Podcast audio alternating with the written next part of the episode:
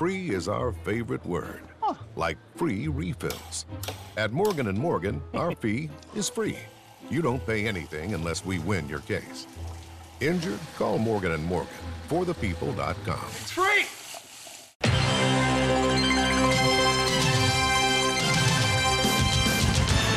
Hot round! Red 7, red 7, red 7! Don! What? Red 7! I don't know what Red 7 means. I call it the annexation of Puerto Rico. You don't think that lame ass play where I run down field and act like I'm lost is gonna work, do you? Booyah! That's what we call a sack lunch. Nom, nom, nom, nom, nom, nom. Get me the ball. You need the ball. Get me the ball. Get me the ball. That's gonna make the difference between winning and losing. Between living and dying. Welcome into 11 Personnel. I'm Nick Roush, joined by Adam Luckett. Uh, this is this is awesome. I, we're, we're, we're using a new technology for the first time. Luckett, I feel like a kid on the first day of school getting to. Uh, actually, it's probably a bad comparison because you're usually well, no, you're excited for the first day of school. Get to see your classmates for the first time. Uh, get to try new things, and we're trying a new thing today, and we're, and we're really excited about it. yeah, we've we've got a little ticker here, um, a nice little background. Um, our two ugly mugs are kind of messing up the little know, pretty show we got going on here. But yeah, big big steps forward here for Kentucky Sports Radio um, Yeah. and the Eleven Personnel Podcast. Yeah, it's the first anniversary of On Three, so we're upgrading. If you haven't done so already, I know a lot of you are listening on Apple Podcast, Spotify, or wherever you get your podcast. But now you can watch us on YouTube. Uh, subscribe to the KSR digital channel today. Um, just subscribe, subscribe, like, subscribe, comment, share, do all that fun stuff. We're going to be here all season long, providing a ton of a ton of content, so you can watch us talk on the podcast or whatever it might be. We're going to have plenty for you. We've got plenty to talk about today because training camp starts this week for the Kentucky football team. We've got some big recruiting news. Grant Godfrey has pledged his allegiance to the Big Blue Nation. That was a huge stunner. Um, lots of good news to get to, but we're going to start by previewing fall camp, which I still call fall camp Luckett because that's what I've just grown accustomed to, even though it's in August. But fall camp is starting uh, this week. Uh, they, they'll go with their helmets only, and then hopefully we'll get some shells for an open practice on Saturday and fan day. Uh, but there's there's a lot happening, like a lot to discuss, and uh, particularly on the depth chart, we're not going to get a depth chart until week one arrives. That Well, I've already I've already got the depth chart. You don't need to wait till week one. It's, Yeah, it's out you- there. you don't even SportsRadio.com. We got offense, defense, fully broken down two deep, all the way through, all 22 positions. and it's going to have more details than Mark Stoops is. He's going to have a bunch of ors in there, and but eh, you don't need all that. Luckett's got it covered for you. But I'm curious, like when you're going through this depth chart, what were some of the more di- difficult decisions you had to make? The more challenging ones. We know Will Levis is going to be quarterback one, but outside of that, what, what are some of those uh, position battles you're going to be keeping an eye on during fall camp? Yeah. Uh, running back is first one that really sticks out outside of Chris Rodriguez. We all know he's RB1, but who's RB2? Um, you had Ramon Jefferson, FCS All American transfer, added to the roster late June. So that's a very new development. We don't know much about him. Uh, you look at JuTahn McClain, obviously coming back for his junior season, high expectations. You go on down the list. Kavosiey Smoke Nick's been he's played a lot in three three se- three seasons. He'll be redshirt senior this year. So after his redshirt year, he played a lot in 2019, played a lot in 2020, played a lot last fall. Um, but last time we saw him, he was buried on the depth chart in the spring. Mm-hmm. Um, didn't hear much about him at all in spring ball, and he was like the fifth running back Yeah. see the field in the spring game. Um, Michael Drennen, second year playing running back, he was a big, significant blue chip recruiting win um, there at the end of the 2020 class. One of the banner kind of commits they got there in that 2020 class. And then you add in La'Vell Wright, who's a guy. If you talk to people within the program, they have gushed over this kid. Mm-hmm. Um, another another guy from that North Hardin pipeline. I mean, it seems like every player they get from North Hardin has turned into a player in Lexington. Um, and there's another one on the other side of the ball we're going to get to in a little bit, but he's kind of the guy I think we're really going to be kind of focused in on here in fall camp. Um, Rich Scangarello just went on with Tom Leach on Friday um, and really gushed about La'Vell. Um, Mhm. Said he think he's really close to kind of taking that next step and becoming a legitimate player for them. and overall, that running back position in general, like they're going to have to use them, use those players a lot. Like all these guys can play. You know, they can play a little bit. Um, yeah, so yeah. Maximizing that position with formation groups, um, personnel structures, uh, make sure they get everything out of them, and then obviously the elephant in the room: how much time does Rodriguez miss? And then they become even more important, especially that week two game against Florida. Um, if your your clear RB RB one, a potential All American candidate, is not in the lineup. Well, and the the the thing you you bring up about Wright, it it brings me back to kind of last year with Liam Coen. His his favorite guy to talk about was JuTahn McClain. Um, but we didn't get to see a ton of him. I, I, almost forgot about Ramon Jefferson. I mean, there is a ton of guys out there. Um, and, and when I was going through the the UK record book, if you want to check it out, it's kind of fun. I, when I was a kid, I was a nerd. I'd read through all that stuff in the media guide. Mm-hmm. Uh, but like Kavosiey Smoke his average yards per carry, I don't know off the top of my head, but I think it's sixth best in school history. So, like, uh, you know, they, there's a lot to work with there. Uh, I, I'm curious between Wright and McClain, which one will end up being the more talked about because they are pass catchers, and I think that's what Scangarello is going to like out of them. But a lot of 22 personnel this fall, like it. I think we're going to get a lot of the two tights uh, and two running backs. Mm-hmm. Um, so it, I'm, I'm just curious which which one's going to pop when Scangarello takes the mic at various points. Um, and I'm curious also who's going to be leading the way. That left tackle position, like it, we we've hammered it quite a bit. The the one thing I, I, will say, you've got a couple different options there. I feel like David Wohlabaugh is going to be the here's what happens if things go wrong. You can move this guy at right or swing left tackle. tackle. Yes, he, he's swing tackle, but he's not going to be the starter. So how does Kiyaunta Goodwin potentially fit into this rotation? Uh, is Deondre Buford ready to step up? I mean, the they're they have the talent. I mean, Wohlabaugh's the only one who's not a four or five star. Um, so there's plenty of guys there. Uh, but ultimately, I, I, think even though they did pursue Tyler Steen in the transfer portal, they did kind of get a vote of confidence by saying, you know what, like we're just we're we're we're gonna we're, we're sticking with our guys. We like our team, and, and I, I think that does give me enough confidence to know that, that they have some dudes in there to make sure that it's not going to be a complete liability uh, this fall. Yeah, I think that's publicly like in the mainstream kind of talking of Kentucky football. That's the big one. The you know left tackle and tackle yeah. in general. Just how mm-hmm. are they there? I think it's important to realize Kentucky's not going to use many five man protection schemes this season with the use of that tight end position, with the use of the running back. Yeah, um, it's going to you be can typical, shift stuff. Well, it's going to be typical NFL offense. You're going to have a lot of six, seven man protections. This isn't Joe Burrow LSU where they're just getting in four or five wide. And they're five man protection and letting the quarterback pick them apart. It's not really going to be like that. It's going to be a lot of, you know, moving the pocket, setting up deep shot plays, having specific shot plays called, so you have the protection set up for all that, so you can absorb any type of stunt you might get from a defense. So I think that's they're going to protect the tackles in general. Mm-hmm. Is kind of what I'm getting at there.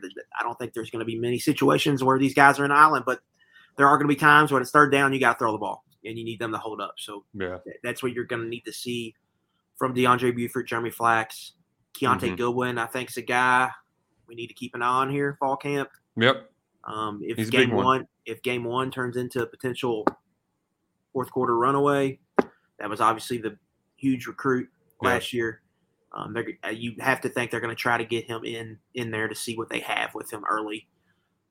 And if he can become kind of a rotational piece there with Wohlabaugh, that gives you insurance, right? Yeah. Um, well, you really, well, you really need one of these. You need one of Buford or Flax to really hit and to be that guy. All right, we got a guy we can build with who can potentially become kind of an all SEC type player for us. But in the meantime, we don't have to worry about him. He's a quality starter. And then you had, then you have three other guys at the other position where you can just figure it out. Mm-hmm. Yeah, but you really need one of them to lock it down uh, this camp and this season, really. Um, Deondre Buford, I think Nick kind of fits their blueprint there. Redshirt sophomores have that's been a popular year, year three for a guy to step into a starting role and really kind of own it. Uh, we saw it with Kenneth Horsey, yep. Eli Cox. It's there's two of them on the offensive line right now. We've seen it with others. That's when Luke Fortner really got in the lineup and started to play. Mm-hmm. So that's really kind of the year you start to see it. That's kind of their development plan at that position. And if if Buford can solve that, that really it not only answers a position now, it answers it for the next three years where you have that kind of lockdown. And then you really only then if you hit on Kiyaunta, Goodwin, or even Wohlabaugh at all, then you could potentially have a situation next year where you're really deep at tackle, a position that is hard to be deep at. Yeah. So he's he's one of the more important players I think for Kentucky going into this year. If he can really kind of be a solid player, it really puts them in a great shape, not just for this year, but really long term at that position. Well, and and the schedule allows Goodwin to be able to chunk up a lot of the that, that valuable experience that he needs. Um, you know, aside from Florida in week two, your entire month of September, I think it's, it's just FCS and action. You know, like just go out there and, and be able to get some quality because. I, I have a feeling, look at a sneaky suspicion, he's going to get some of those all right, it's series three. It's still a close game. Let's see how you do against the first team pass rusher. Yeah, he's going to get a predetermined series, right? I think that's a safe assumption. Yeah, uh, Our first month of the season, especially, just to see, just to see where he's at. He was in here for the spring, so mm-hmm. been established. We all know he's got uh, the physical skill set and the, he's got the, the work ethic. It's just the reps. Just just yeah. show us the reps, and then that's that's really what it, the, the whole left tackle in general. It's we haven't seen the reps. It's all been in practice. It's all been away from the field. It's got all, the recruiting. Every, every other checkbox is is crossed off. Now you got to go do it on the football field. And you know, like you you talked about the the redshirt sophomore. It's kind of year three for this offensive line. It's a big year for him. It's not the case with the wide receivers. And as much as we are we, we know that Tayvion Robinson is going to step in and get a lot of targets in that slot receiver position. Right. Who's next? You know, yep. there's there there's there's a lot of dudes um, you can run through the list, but who is next? Who's going to be that that second wide receiver to get a lion's share of the touches? Look at you got to make a bold prediction today. All right, receptions. I, yeah, let's go purely receptions. Who has the second most receptions on this team besides Tayvion Robinson in 2022? Bold prediction. Well, it's not a receiver; it's a tight end. Oh, but we can get we'll get into that in a minute. But like wide receiver, like if you want to talk receiver, obviously Tayvion is going to be wide receiver one in the mm-hmm. offense. I, I don't think people need to overthink that. The Shanahan McVay offense is very slot receiver driven. Um, part of the reason Mark Stoops hung his hat on this scheme um, was historically Kentucky's been able to find good solid receivers, mm-hmm. um, and they can. And this offense unlocks them and allows them to really kind of carry a passing game. Um, so I think Tayvion Robinson's going to step in, and you're not going to see the Wan'Dale Robinson numbers, but I, I, wouldn't be surprised if he pushes 70 receptions this year, Nick. Yeah, yeah. I think he's going to be a huge part of the offense. Now, wide receiver next to him, you know, Dane Key, I think has kind of got that that next position locked up, and he's kind of the true X receiver we've talked about uh, right. uh, that can line into the bound line up into the boundary and beat one on one press coverage and make tough catches. I think that's what he's going to provide the offense now. It's going to it's his first year playing, um, so the bar should be low.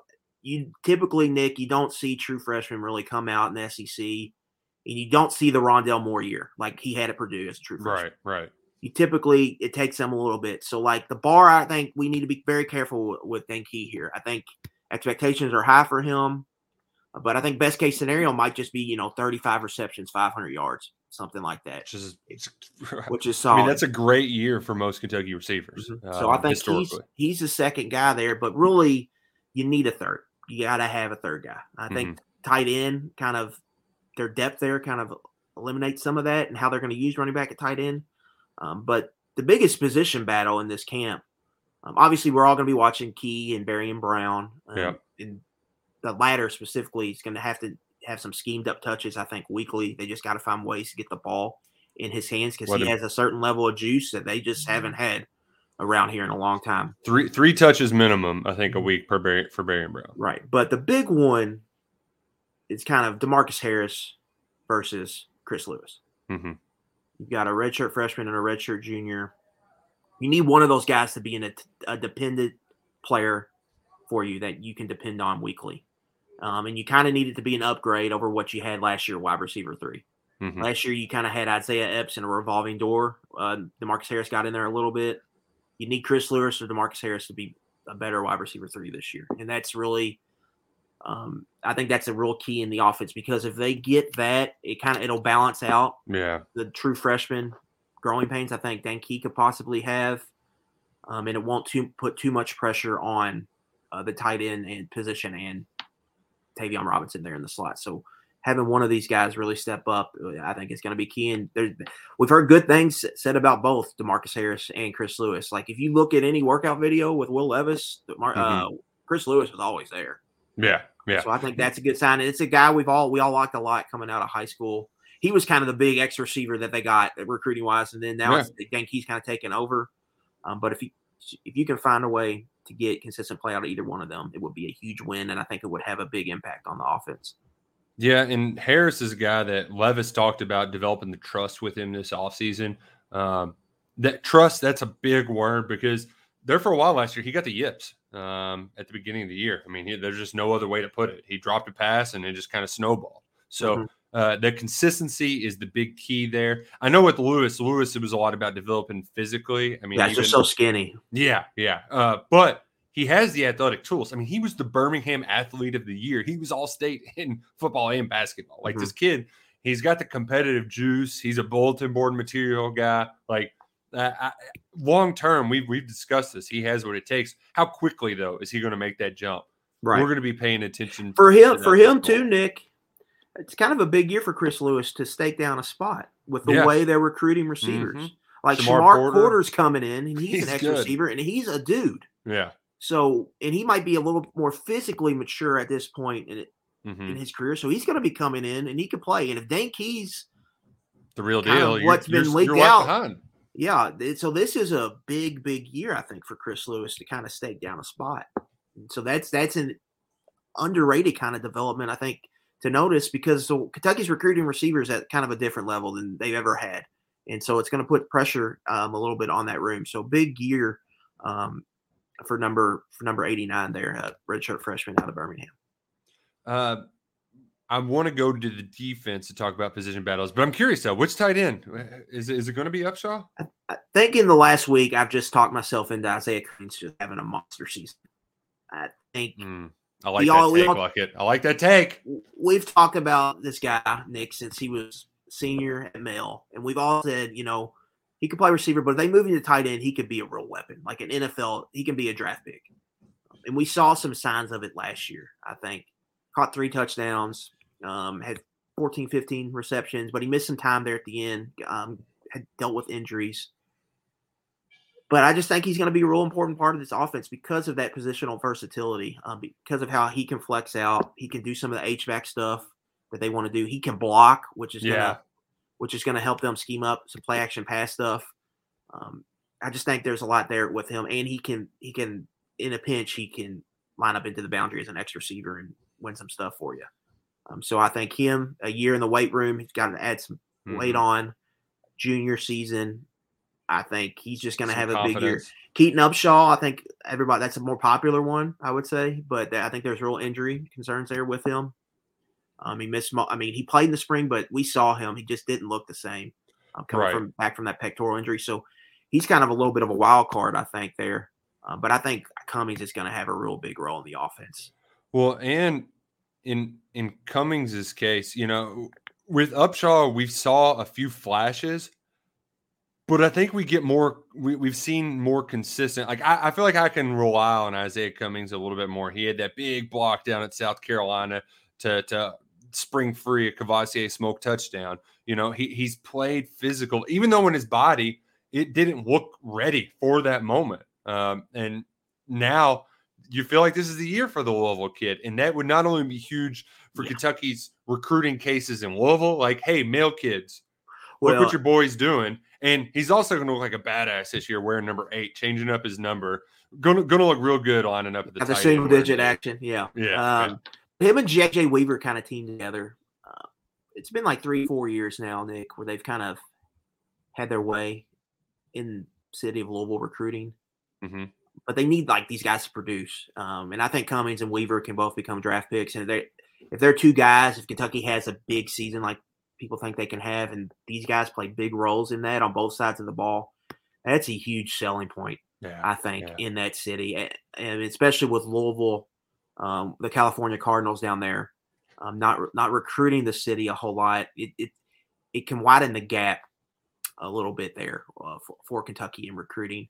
Um, now you look out these next this next class, two classes might not be great, but you never know when, when that could change, or when a you could have a big big type year talent wise in that city. So I think that that's an important development to to get to get some of these Louisville kids, get them playing at a high level, and get potentially get them drafted, can continue kind of your in-state um, recruiting ownership they've kind of had the last couple years, and maybe even make it a be even wider margin. To flip it to the other side of the football, I think there's a couple obvious position battles, and the most obvious is at cornerback Luckett, and it's safe. I think it's we can safely say that Carrington Valentine and Keidron Smith are going to be quarterbacks one and two. But outside of that, you're really throwing a lot up against the wall. And when I mean a lot, I mean a lot. Kentucky's added a lot of players this offseason and a lot of guys from unusual backgrounds. Uh, Jordan Robinson got lost in the shuffle in the COVID year, went to a D2 school, and then Kentucky found him at Livingstone College and was like, all right, let's let's see what you got. Um, London Craft played for three different coaches at Mississippi State in five years and was a walk on for the majority of it, but started in eight games in 2020. 2020. Mm-hmm. So, you know, you've got a, a lot of experience there. Uh, and, and, in addition to that, you, you, you just the talent that you've brought in through the recruiting ranks. You know, what's Drew Phillips going to look like once he gets more logs? So, uh, I, and not only with Drew, but there's like seven other guys um, that are in their first or second year where you just don't know what they're going to bring to the table, and you have to find a third guy somewhere. And I, I just I, I have no idea who it's going to be. Nobody would shock me in this group. Let's start with what's established here. Carrington Valentine's returning after starting every game last year, played nearly 800 snaps. He's got a spot locked down. Um, and then over at the other cornerback spot, I think you're going to see kind of position battle between Keidron Smith and Andru Phillips. I think we all expect Smith, the Ole Miss transfer, to win that battle. Um, but but Phillips is huge here, Nick, because they need mm-hmm. a rotational corner to play. Mm-hmm. Um, and when you look at the rest of the room, you talk, talked about kind of odd um, or different kind of recruitments or backgrounds. Like Elijah Reed also fits that. Yeah, you know, switch position, super senior in high school, mm-hmm. and now and he ends up at Kentucky, and he I think he made a big splash there in the spring, but he's a very much a development prospect. Him and Andre Stewart both are two signees. They're true cornerbacks. Um, and then we don't know uh, about Alex Afari. Yeah. Kobe Albert. I think Kobe Albert's a true safety. Yeah. Um, Afari was a big recruiting win out of Cincinnati. Feels like a nickel slot kind of yeah, like in the I, box I could, I could see that, but I could also see him being, you know, using that length and just putting him at boundary corner. Yeah, yeah. That too. So how they use him is going to be, I think, interesting to follow here. But really, with a big one, you need Phillips to emerge here as a redshirt sophomore and be a, a contributor, right? Contributor for them. And then I think the nickel is obviously a huge one, huge one here.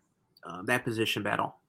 Um, Vito Tisdale, this would be his spot. Yeah, he was going to be a bone signed, crusher sealed, delivered, year. right? Yeah, and yeah. get a, a, bunch of reps, and because like Vito missed a lot of practice time. Yeah, he was a true freshman, didn't come in for the spring, shows up late.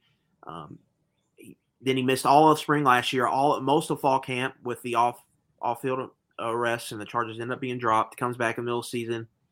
Then he comes to spring. You were hoping full spring, full fall camp, and really you the signs were there where he could have maybe took a big jump forward as mm-hmm. a player. But he's out now towards ACL in the spring, and so that put them in a little bit of a bind. Um, they go out and beat TCU in Washington um, for Texas State transfer Zion Childress. She started two years for Texas State at kind of a safety and nickel role. And then he's in a big back position battle, I think, with Joe Williams, mm-hmm. junior out of Baton Rouge. Was a four star recruiting win 2020. You loved his tape. I loved his tape coming out of high so school. Much. it, it just, for whatever reason, it hadn't stick. But this is kind of the last dance, I think, for Joe Williams. Well, and he also was a guy who missed a lot of practice time too. He's got to right. make up for it. And he missed time in the spring. He's he's got to get healthy, and he's got to he's got to take his medicine as Stoops yeah. likes to put it. Um, it's it's now. I, I, think for Joe, I think it's it's kind of now or no. Like you got to yeah. now is the time. So that's this is going to be one. I think one of the more.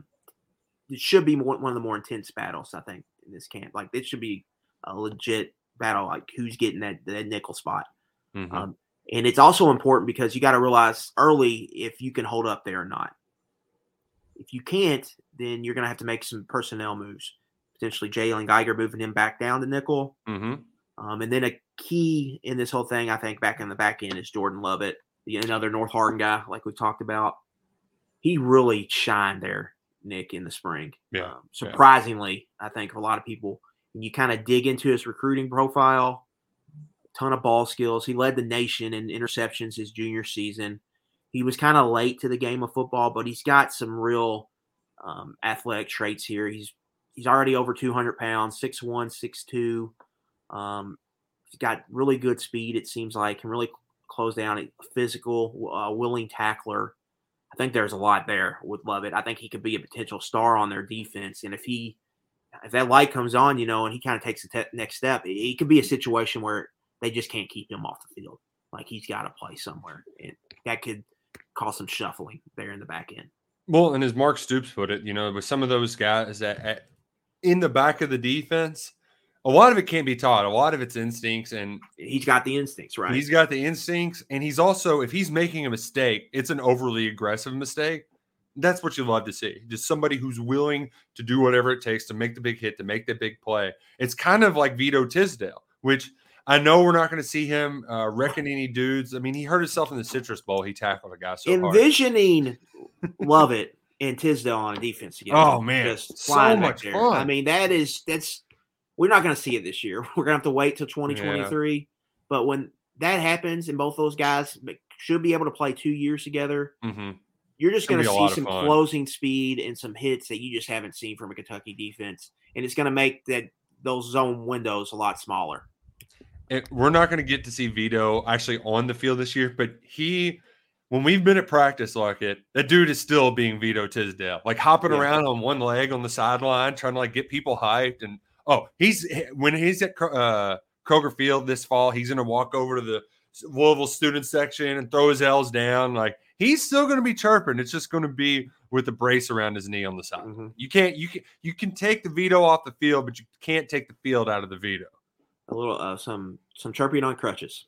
it's going to be great. But yeah, We'll I mean, I- back I to, do- uh, the it it- 2015 Governor's Cup when you had like Drew Barker and them. The one, the, the one, uh, yeah, but the one, like, obviously you don't want anyone to be injured, but at least the Vito injury happened as early as it did.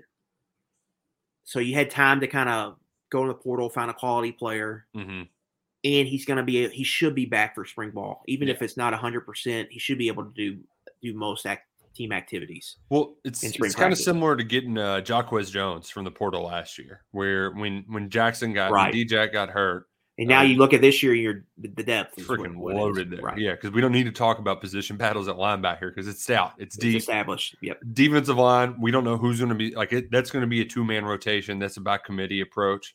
Uh, so really, a lot of the position battles are on the back end. But like it, I want to I want to change things up slightly. Um, we, you can we can go big picture here, or we can go individual player. But who does need to improve the most in in your eyes uh, going into this fall camp? You've got I. I'm bad on the days, the number of practices, and all that stuff. But who needs to take the biggest leap from day one until kickoff against Miami of Ohio? Yeah, you mentioned the cornerback position, um, and just the secondary in general. How they've they just they're, they're throwing stuff at the wall with some of the additions. It feels like from the transfer portal. They're just like we got to have bodies at least to Mhm. give us options, um, and that that works. But the only way, like really, the really only way, I think a cornerback becomes like a solid position for Kentucky this year is if Carrington Valentine takes a big jump forward. So junior played a little bit as a true freshman, started a ton last year. Um, probably started a year early in his development. Probably needed another year, kind of to add strength in the weight room. He's a junior now. He's had an, an extra offseason in the program. Like you need to see him take a jump forward. He's got to be one of Kentucky's better defensive players this year. Um, for them to really kind of improve there and not be a total weakness there on the back end. Because if he's good, then you then that other corner position becomes maybe lesser of a worry. You feel Yeah. like it has a high floor, at least with Keidron Smith. Um, and then safety, it becomes, I guess, you know, you're losing some star power with Corker. That becomes maybe lesser if you get some big time play from Carrington Valentine.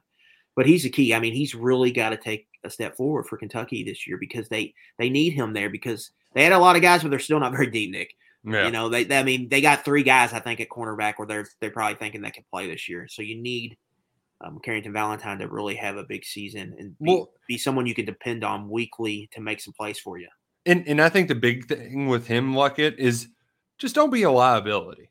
You know, like I I, I remember my, my friend who's a Louisville fan. I know I make we all make bad choices, but he used to play a game. It was uh, take a drink every time Fred Tiller gets burnt. Sorry, Fred Tiller. Don't mean to be throwing strays your way, but that's just kind of the nature. Like, there's been plenty of guys throughout the year that we've watched Kentucky football. It's an older generation mostly that used to watch those cats where the secondary got burnt time and time and time again. And that that can't be the case because it happened all too often in that Tennessee game last year. You just have to be solid. Uh, you, I, I, not even a boss man fat. Let's go pick off four or five passes in seven games or whatever it may be, but you can't be getting picked on. And last year they really picked on Valentine a lot, and that it showed. you know, it- well, it showed. Let's call what Kentucky is like. There, it's not a lot of cover one bump and run going on. No, not at all. He's going to play. You know, he's going to be in a zone heavy scheme, but that's going to require him to come up and make tackles. Mhm. Um, when the time comes where they need him to come be physical and make a tackle, he needs to make a tackle. He missed too Yeah. many of those last year. Um, when he finds himself at the top of a route, he's got to make some plays on the ball. Didn't make very many plays on the ball last year. Um, so that's really what they need uh, from him. Um, some more, some physicality and being able to play through some things. But they also need him durability. Like he's gonna have to play a lot of snaps again. Like Mhm. playing near 800 snaps last year was pretty was not fair to It's him. remarkable. Yeah. You know, Especially in a position that runs so much. you well, know? and it's actually at a position where you got to have unfiltered, just Confidence. man confidence. and if you if your if your confidence is shaky, that's not great at that position because you're Mhm. put on an island a lot. Even in a zone heavy defense like Kentucky's, you're going to find yourself in some one on one situations where you either got to make a play in coverage or make a tackle. Uh, Yeah. And so for him, I think that's really I think from it's a physicalness I would say yeah, which making which tackles, comes making plays uh, Right. through bigger body receivers, especially if they keep him at that boundary corner. Nick, you're going to be facing six three, Mhm. six four, big physical X receivers weekly, uh, and not only that, you're going to be facing guys who with speed who can get free releases. So you've got to really be on your game at that spot, and so they just really need him um, Mhm. to really take a step forward. If he takes a step forward, y- you can feel good about corner. If he doesn't, it's going to be a big, big weak spot of the defense again, and that's not something they really need because they're playing some good quarterbacks this year. Nick, they played some good ones last year, and they got that was their three losses. Yeah. and they they, they were the three losses exactly. Yeah. And so was- you can't can't lose to every good quarterback you play again. You're Right. gonna have to beat some of them, and that that means you need corners to um, cover receivers and make plays on the ball. And um, our, our friend John Hale, formerly Courier Journal, now with the Herald Leader, you know, his his hot take was, yeah, that Carrington Valentine will just be like a Derrick Baity, just a solid guy. And if that happens, um, I, and I don't see why not. Brad White's giving me plenty of reason to believe that it's going to be the case. Uh, Valentine has him like physically. If you've seen him from year to year, he looks different. And his redshirt year was a COVID year. That's not really redshirt year. He got it was a lot of trial by fire this year. So he- he's poised, he's teed up for this. Now he just has to make the most of his opportunity. And I think you can say the same thing about Kentucky's defensive line, where similar to the offensive line, that's a, I don't want to say a slow cooker, but it takes some time to develop. And especially at nose, Kentucky has, they, they've got a nice rotation going where you're in that you're, you're backing up for two or three years and you fill in for a former four star guy. You're backing up for two or three years, guy gets drafted, you step on up. That's going to be the case for Justin Rogers and Josiah Hayes at nose, particularly Rogers, because before there was Kiyaunta Goodwin, it was Justin Rogers. He was the highest ranked commitment signee in the internet era of Kentucky football. And he's going to be asked a lot of this year, now entering his third year. And it doesn't stand out when you watch on the tape, but he actually has some pretty impressive stats through his first two years where he's had done some solid contributing, uh, particularly in the run game. Yeah, Uh, that's but where his strength is. but this defensive line in general, we talked a lot about that 2020 recruiting class. Whenever I remember Rivals had a story, the best defensive line classes in the country was Alabama, Clemson, Kentucky. They had a lot of four and five stars at every position across the board. And now that Josh Paschal's gone, you're going to have every person on that starting defensive line is going to be a 2020 recruiting class signing. And as good as JJ Weaver is, and as good as Jordan Wright are at creating havoc, this team was middle back of the pack in sacks last year in creating those kind of plays because they didn't get enough. Eh, you have to get some natural push from that defensive line. Octavius Oxendine, you got to step up. Tre'Vonn Rybka, you had a couple big plays in that Citrus Bowl, but that has to be consistent. And I think this group, like it, they have the physical tools, but this is a position that it's a it's a tough daily grind, and you, they have to mature from 20 to 21 year olds. And I don't know about you, Lucky, but I had this moment. I remember being, you know, 1:32 a.m. I had way too much to drink at Tin Roof, and there was like a light went off where you just kind of grow up, you know, or or it's the next morning after that you have that dumb moment where you realize like okay there's a big difference between being 20 and 21 and you, this needs to be the case for these juniors. You have to grow up for being the the kid who's there for the fun and the to, to being the adult that that treats this like work every single day. I mean, those 2020 guys the draft window starts now. It's year 3 mm-hmm. they're speci- they're officially in dra- they're draftable prospect now officially. Um, so you really got to turn it on. For me at that position, like Nick, I think this team's going to be pretty solid against the run. Like they've got size on the defensive line. They're going to be able to hold up well. Um, the linebacker position is really good. Weaver and Wright, both good edge setters in the run game. I think they're against the run as long as they can, they have a safety that can come down and fill. That's where I think Jalen Geiger's really got to. That's where he really needs to take over for Corker, um, because we know I don't think we kind of well know that Ajian that's not a real strength for him. Tyrell Ajian there the other safety spot. He needs to be more of your deep safety. Mm-hmm. You but you need Geiger to be more kind of that that alley filler. Mm-hmm. Uh, but for me, I think the run defense is going to be fine. I'm not really super worried about that. Uh, Rogers, I know can play, um, can fit the run. I, I, know. I think Ox can do. I think he really that was a big worry last year, and I think he showed against Florida. You, you turn on the Florida tape, you can yeah. see it. You turn on the LSU tape, you can see it. Him, um, big body in some SEC offensive tackles and taking on double teams. But to me, like it's all comes down to the pass rush. Like the way Kentucky plays defense, you just got to be able to rush the passer. Like for them to be a top 15, top 20 unit, they have to be able to get consistent pressure. Um, so with that, where do you where does this pass rush come from? I think we think Weaver and Wright could be a pretty good duo, but I don't think they're Josh Allen. Yeah. And so you got to have some help here. And so who can create an organic pass rush in that normal four down front when you slide Weaver um, as an outside rusher. So the other three guys, um, I think Josiah Hayes has some potential as Yep. an interior rusher. Um, and Ohio State transfer Darion Henry Young is obviously the big one. Yeah. If he can become kind of a situational rusher for you, um, he's got a lot of length. That was, you know, he was a big time recruit out of Cincinnati. If he can become that um, and give you kind of a, uh, a situational pass rusher there, uh, it's maybe slide down maybe as a three tech. That's that's where it's going to come from. They really need the pass rush to really take a step forward. Now, and it took a step forward last year, Nick. Like if you remember 2020, the, the pass rush was just bad. I mean, bad, Kentucky yeah. Kentucky was a good pass rush away from having a legitimate, I think, top 20, top 15 defense that year because they had an NFL corner and they had Jamin Davis who was cleaning up everything at the second level. Yeah. Just did the pass rush just didn't get home enough, and that was the biggest issue on that on that defense. And they played three top ten offenses in that 2020 season, so that made the numbers look a little worse than what they really should have been, uh, stretched out over a full frame. Especially when you consider that Florida and Alabama's offense they saw, uh, which have been two of the better offenses we've seen in the last six seven years in all of college football. Uh, and so that that's really the key, I think, for this defense. And if Kentucky, if the games go like we think they're gonna they're gonna go, Nick, Mhm. if Kentucky's going out there and scoring 35 points a night on offense, and they're not doing it in a tempo game, you know, where possession there's a lot of possessions, there's lesser possessions.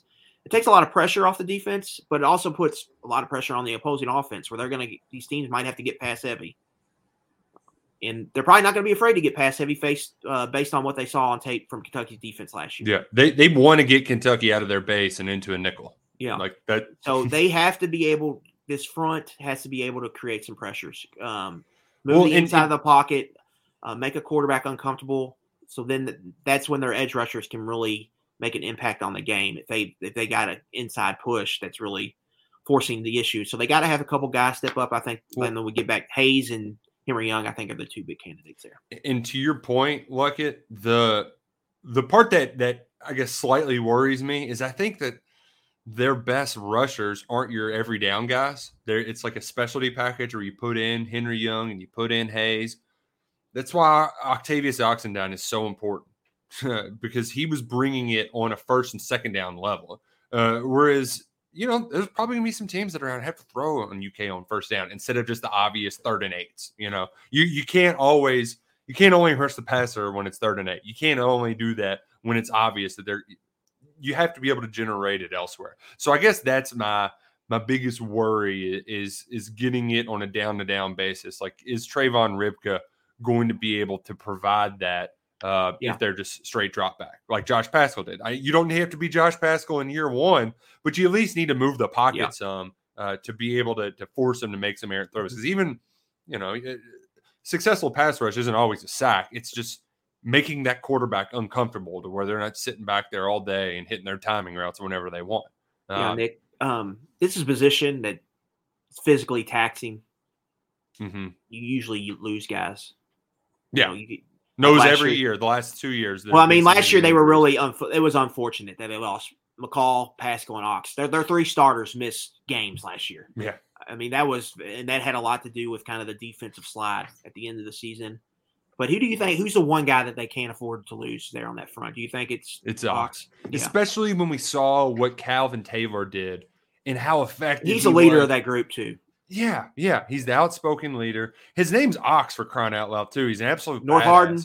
North Hardin. North again. Hardin episode of Eleven Personnel today. Shout out to Coach Thompson for really filling up Kentucky's coffers. But he's a guy you cannot afford to lose, and it's and it's that every down aspect. I mean, Calvin Taylor led the SEC in sacks in the regular season back in 2019, and it's because he was able to do it on a down to down basis, and, and not only just from the pass rush perspective, knocking the balls down. And that dude, he carries weight better than any person. I, I mean.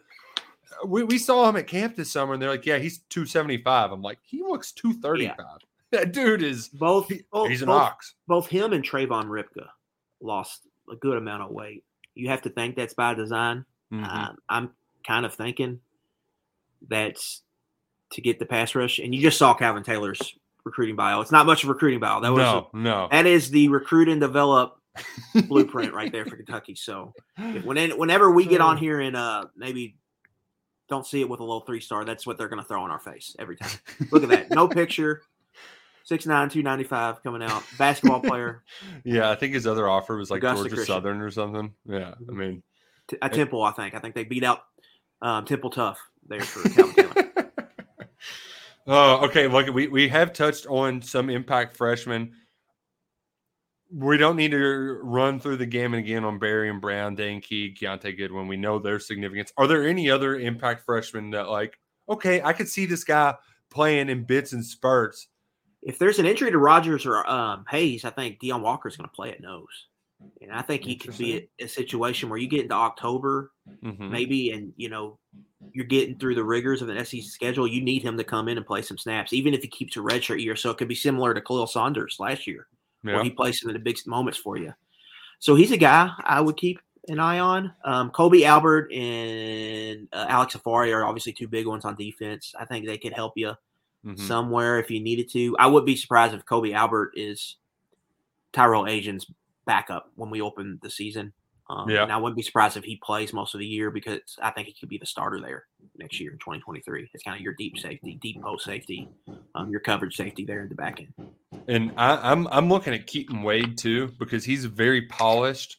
Um, not only from he knows his stuff to, to for a lack of better term, um, and especially when it comes to the pass rush or excuse me the pass coverage fits and things like that. Jordan Wright has it, durability has been an issue with him throughout his career, so I think Wade can make an impact on defense, and then more so offensively. where Jordan Anthony's going to get here late, but he's another guy that's just so fast. How do you how do you keep a world class athlete like Jordan Anthony off the field?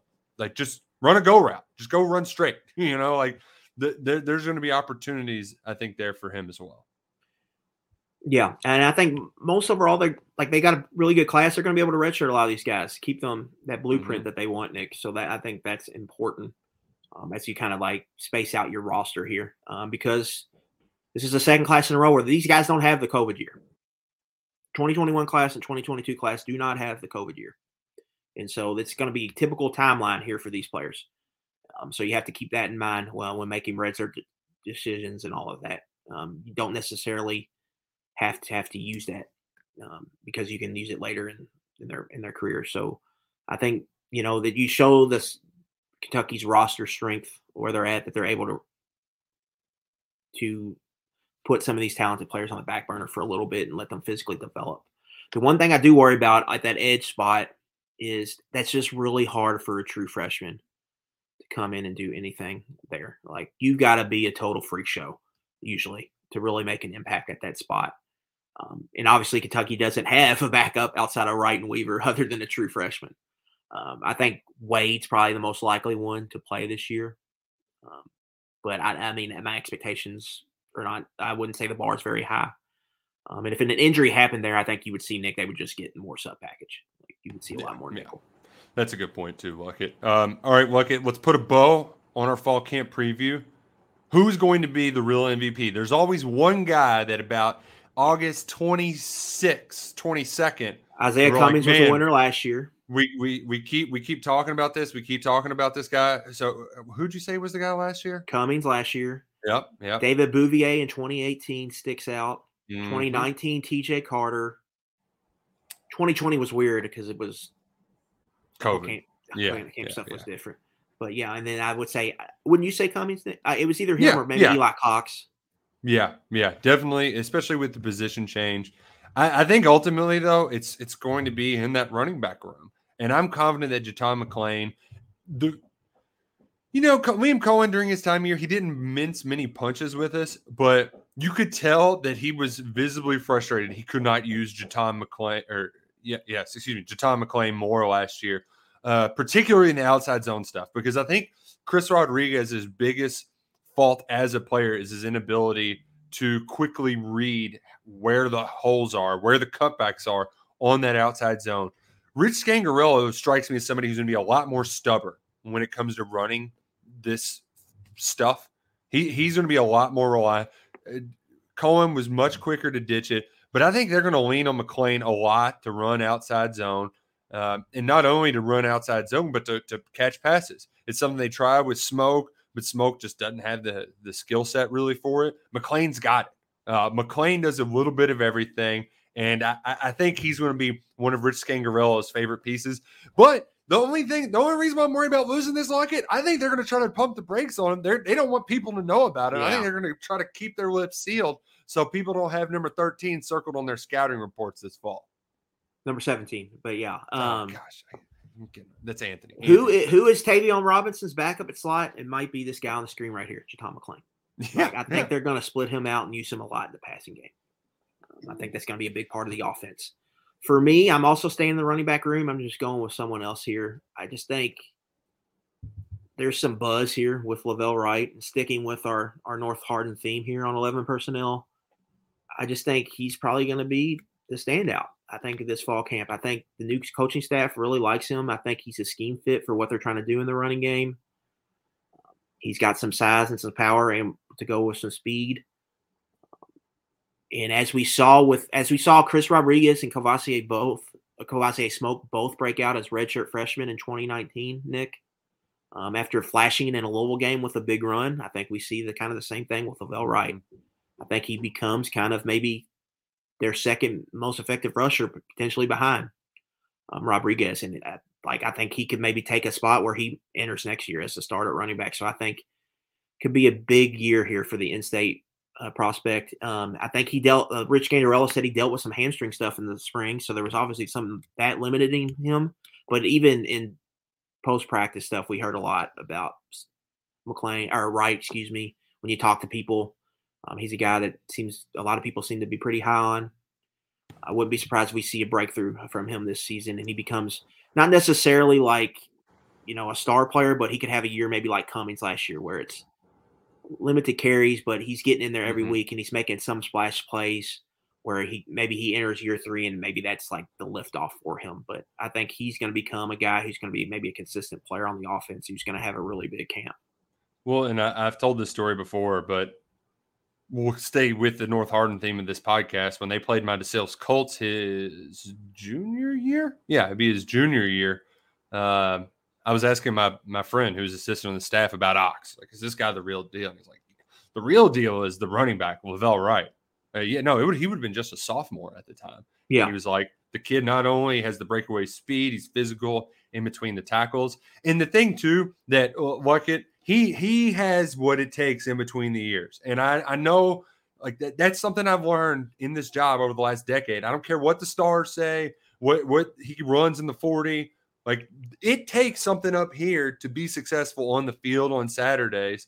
And I know that I don't know him. Like I- I haven't talked to, I haven't spent an extended amount of time on with him. Um, but I've spent enough to know he's a he's a yes or no sir guy. He's a business guy. He shows up every day for work. If he misses practice, he's hurting. Like there's a reason. This kid is hungry. He's eager, and I think that's really what's going to help him take that next step as a player. Yeah, I think it's another another like we talked about Coach Thompson, his program. I think it's really like it's like these guys he's gotten here. These dudes, I think, love football, and Yeah, I think that yeah. shows. Yeah. And and I think they're all going to have probably a significant role on the team this year, and then I think in 2023 they're all going to have huge roles on the team.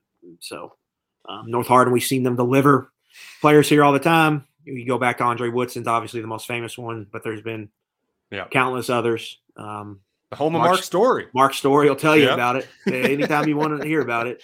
Uh, but yeah, I think the, all those guys are going to be quality, quality players in Lexington, and I think you'll start to see that with them all this this season. Well, plenty of coverage at fall camp. Uh, it- it's looking like the rotation is going to be Tuesday, Thursday, Saturday. So not only will we have updates on KentuckySportsRadio.com, we're also going to have a lot more stuff on YouTube this year. Um, but hey, we've we've got a ton on the table coming your way, and we've also got to talk football recruiting. The big news from Monday: Grant Godfrey. In a surprising twist, the four-star linebacker announces his commitment to Kentucky. A huge huge, huge recruiting win. Uh, Luckett, this is one of my favorite players in the class, and it, it it it means even more that it's a nice surprise commitment, and it's one you're pulling the football, you're you're Lucy pulling the football out from underneath the feet of Tennessee. A significant recruiting win from the Atlanta area. Um, I, I, I love this kid. A great win. Kentucky needed to get a linebacker in this class. He does a lot of things that some previous linebackers have done, and uh, it's a big win from Chris Collins too. Like we we've talked about his, his ability. He, he's gotten a lot of kids on campus. He He sealed the deal in the Atlanta Right. Metro, a very competitive recruiting area. Huge recruiting win for Kentucky. Yeah, I just want to start off with this, Nick. Like Ohio and Kentucky were a little down this year from a star power standpoint in the class of 2023. Um, so when that happens, you got to go into other areas and you got to win some four star recruiting battles. In the past, we've seen Kentucky go into the DMV, land of Josh Paschal, going to Detroit, land Justin Rogers, land Marquan McCall. Um, but we haven't like until really last year, we hadn't really seen them go with the traditional SEC footprint and win four star recruiting battles. Last year, you saw it with the Wades, you saw it with Barry, excuse me, Barion Brown. This year, this is now three, Nick, in the traditional footprint, top 300 players in all within that kind of draft range. You get, get Grant Godfrey out of Atlanta, you get Avery Stewart out of Alabama, and then you get wow, wow, a Shamar Porter out of Nashville. I mean, those are three big time recruiting wins. You're beating teams you're going to play on a fall Saturday in the in conference play um, on the recruiting trail. You're beating them in their backyard. Kentucky's going down there and getting these types of kids. So that is very significant in that standpoint alone. Anytime Kentucky goes and gets three top 300 players from the traditional SEC footprint, that that's that's great, and that sets you up to potentially have a great class, or can pick up the slack if things in your traditional areas may be a little down. Now on the field, there is some Jamin Davis vibes with Grant Godfrey. Oh, that's ex- oh, Look it, you are speaking my language because when you Yeah. watch him, he's six foot three. Well, You- I, you- like he's got the, go- the length. He goes Right. side to side. I, you worry a little about pad level at sometimes, but there's one clip in his highlight reel. It's for it's a goal line situation, and he he does what he needs to get lower. So I I, I think the Jamin Davis. I, I don't like putting immediately comparing a four star recruit to an NFL first round draft pick, but there's a lot of stuff as there a player, you see the athleticism there, uh, but there's also s- uh, some stuff to work on. There's there's a there's a little bit there that you're like, all right, we might take a year or two to develop, but that's perfect because you got Trevin Wallace in there, we're ready to rock and roll. with Jamin coming out of high school, Nick, it was South Georgia. It was a lighter area where Grant Godfrey's playing in the best region in Atlanta. I mean, well, you could Mhm. argue it's the best in the country. I mean, he's playing against uh, Power Five guys, so you're seeing his tape roll. Jamin was, but he had a s- slender frame, but he had athleticism. Jamin was just able to put on 40 pounds in Kentucky and keep all that athleticism. I think from a striking aspect, um, with Grant, that that's an area that he needs to improve. He's more of a wrap and drag tackler at the moment, and he's not knocking a lot of people backwards. But you can just see some of this movement, and you can see in his frame here as long arms. Nick, he can really move east to west. He's got good change of direction, but you can Mhm. see a player that can end up being 6'2", 235, 240. And if Yeah. you remember with Davis, they kind of they played him some at outside linebacker. He played some Sam there for Kentucky for a little bit Mm-hmm. um, until the light bulb really came on in 2020 and he just became a stud there in the middle of their defense at Mike. Um, but if, if that if the stuff never happens to Chris Oats, Yeah, you know that was terrible stuff. Like Jamin Davis, you know he probably plays a lot more at kind of a Sam, a Sam spot, and I think you're going to see similar with Godfrey. They're going to kind of use him um, in both areas, and I think when you look at some of their targets this year, they're looking for guys that can do that. That can play outside, some can play inside, some some of that versatility, so they can do different things with their defense. And if they hit on a guy that can really cover, then you don't have to get nickel as much. You can play kind of a a, a hybrid Sam linebacker there that uh, kind of would potentially give you the best of both worlds, both in run fitting and in, in zone drops. That pass coverage, that read there. I mean, it's just spot on. You don't see him. Uh, he- he's good at keeping his outside shoulder free. So there are some little aspects to his game. It's a lot to build on, and this is the kind of prospect that Brad White loves. Like he loves Noah Matthews because there's just a lot of raw tools Mhm. for him to build upon, and that's exactly exactly what Grant Godfrey's bringing to the table. Uh, the timing of this is great too because look at I know we talked a little bit about the you were wondering about the four. Um, it, re- it really raises the floor Yes. to this recruiting class and allows you to to really go after those big fish down the road. So I I'm I'm I'm freaking hyped. Yeah, I'm and this hyped. guy, I love this edition. this is a basketball player too, Nick. So he hasn't spent a lot of time in a legitimate strength Mhm. training, like a football strength training program. So he's going to be able to add weight pretty quickly. Comes from a pedigree. His brother just signed to play basketball for Clemson. He's going to be playing. His brother RJ will be a freshman, true freshman, um, for Brad Brownell's program there at Clemson this year. He's playing basketball in the ACC. So there's a lot there. I just think, like, I think the the ceiling's pretty high. Like, you're not recruiting Grant Godfrey as a true freshman. You're recruiting him as a junior. Yeah. Um, so get growing to the body here, you could see him being a, a versatile, um, scheme flexible linebacker who could play multiple roles and can really bring some speed to the position. So really big recruiting win. Like you said, they beat Tennessee. Um, South Carolina was also involved. Louisville was involved. Wake Forest was involved. Um, there's some physical, like he's got to mature physically, but you see you see some signs there where Kentucky can bank on their development here with him. Um, and, and three years down the road, he could become a, a really good player uh, for, for for the program. Grant Godfrey is a Kentucky Wildcat. Love it. Absolutely love it.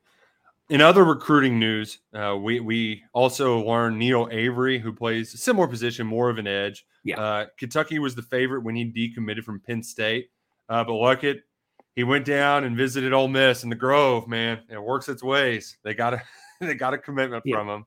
Yeah, uh, spoke with our own Chad Simmons, director of recruiting here with On Three. Came down to Kentucky, Ole Miss, um, but Ole Miss seemed like the clear winner here. Like you said, they got him down, I think, three times. They still have the official visit in their back pocket, and so that that was hard to beat. Yep, hard but to beat. Kentucky was close. Last year, Nick Tyrese Fearbry took an official visit, committed to Penn State, and I think that maybe a similar plan. Brad White's also on Neil Avery. He was on Fearbry. Mhm. So we'll see what kind of year they have, but it seems like he's pretty all in on Ole Miss at the moment. So so a tough loss there. Um, Kentucky made a good run at it, um, but we're unable to get Avery's another guy who's a basketball player. Yeah. Got great length, and he's more of a he's a true kind of edge rusher, whereas Godfrey's going to be, I think, end up at off ball uh, mostly. But a nice win there uh, for Lane Kiffin and Ole Miss. Uh, elsewhere, though, Kentucky might get one final commitment. No, no, actually, there's two more that could be on the table, and I've got uh, predictions in the on three recruiting prediction machine for each player to, to go to Kentucky. Uh, four-star defensive lineman Kendrick Gilbert. We don't know when a decision date might happen. I heard leading into last weekend there's a chance he could unofficially visit. I haven't got any confirmation on that since then, uh, but so that one's out there. But Nikhil uh, Beatron, I always want to call him Bertrand. There's there's only one R in Nikhil Beatron. Well, He's- yeah, yeah, I've seen that. I've seen that in the queue. decision. Uh, actually, during UK Fan Day on Saturday, uh, and, and that one feels like it's Kentucky and Syracuse, which is And an odd. He just former took col- it, right. He just took an unofficial to A and M's huge kind of yeah, unofficial visit weekend that uh, most everybody in college football had this past weekend. Um, Mm-hmm. A and M was calling it their summer pool party, and so we'll have to see what the buzz was out of that. Um, I think though, I, I'm not sure he was a take um, going into that trip. I don't know if he is now or not. We'll have Yeah. to see. He hasn't taken an official to A and M yet. nope. and so that's going to be and it, he's already pushed back the announcement once so we'll see what He's happens there. decommitted from Colorado, so you know there, there could be uh, some more delaying, but um, yeah if, now we if, if they if Kentucky can put the squeeze on it though, then you you can you can i you put in my that. i put in a prediction earlier that was because i didn't think that a&m visit was going to happen um, now that that's happened that i think that changes things so we'll have to dig in here this week to see mhm. how it develops um, but he's one of the guys that yinzer jumped on early here Yeah. And they wanted a true i think tackle where i think they have one now with malachi wood uh, but he's more of a development type player i think they wanted more a more solid type of a guy who would maybe play a little bit earlier um, he's more physically kind of ready at this point in his his uh, recruitment um, and B-Trans gotten some, you know, Auburn was in on him, even though they liked him at defensive tackle for some strange reason. Um, but A and M is really kind of the big, uh, the big battle right there for Kentucky. And if they miss on him, they're going to need to find probably another tackle prospect somewhere down the line. And if we, our recruiting board at KSR, Nick, there's not really, you know, not a whole lot out there. that that I know of right now that Kentucky could potentially get in Yeah. on. So that'll be that'll be something interesting to watch as the season kind of progresses if they lose out on on this Philadelphia guy. Another Mid Atlantic guy, guy too, Nick. I mean, they're Yeah. really hammering that area, Philadelphia, um, DC, um, up into New Jersey. Mid Atlantic went from the Midwest to the Mid Atlantic. Now Kentucky's there everywhere. Big Blue Nation's everywhere. We're right here on the KSR YouTube channel. We're also on Apple Podcasts, Spotify. Subscribe, rate, review or wherever you can. Uh, this has been a lot of fun. This has been a lot of fun, changing things up a little bit, like it, but uh, we ain't going nowhere. I, I don't plan to. Maybe uh maybe uh maybe the our producer Trey can put some like makeup on us, make us look better on this. Does that come I with don't- this, Trey? I don't think any makeup is going to be helping us at all. But Yeah. we appreciate Trey uh, for helping us out behind the scenes. This is going to be awesome. Looking forward to working with him all season long. Mhm. We're going to have uh, stuff not only from media day, but also from the open practice Saturday details the night you've been released. But Kentucky fans will get a chance to watch the team Saturday morning slash afternoon at the Joe Craft Football Training Facility. We'll be there. We'll have a rapid reaction after we watch the Cats practice and a whole lot more. And Wednesday, media Yeah. day, we get Con- talk to the coaches, coordinators, uh, some of the players. It's always a pretty good event. You can always kind of Mhm. get some nice little nuggets there. So we'll we'll see how that develops. May or may not get another update on Chris Rodriguez. We'll see. Uh, TBD. We'll find out. But another eleven. Long story short, another eleven personnel is coming soon. Um, it's Ah. football season, y'all. Until then, go Cats.